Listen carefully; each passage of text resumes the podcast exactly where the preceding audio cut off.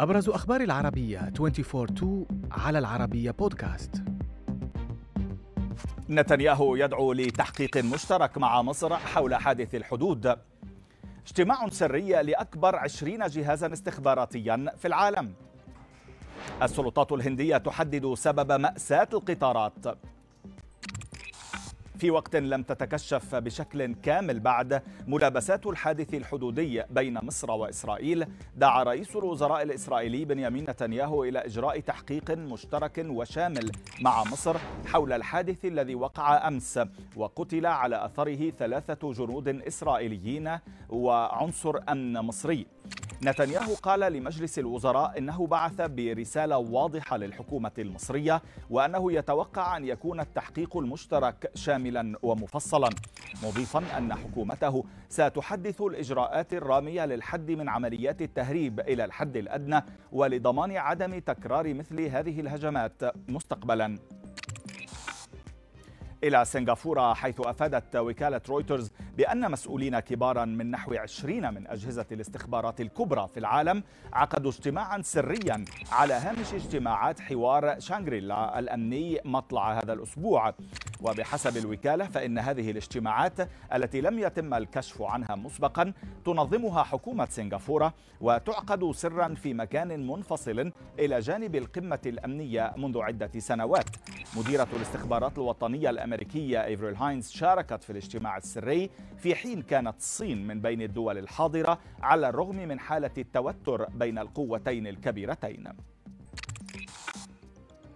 بعد كارثة القطار المأساوية التي أودت بحياة أكثر من 288 شخصاً وأصابت 900 آخرين، كشفت السلطات الهندية عن سبب وقوع الحادث.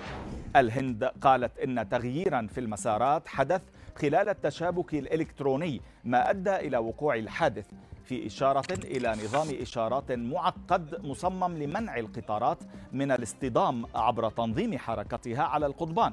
فيما قال وزير السكك الحديد في البلاد إنه سيتم العثور على المسؤول عن تلك الكارثة التي تعتبر من أسوأ كوارث القطارات في تاريخ الهند والعالم.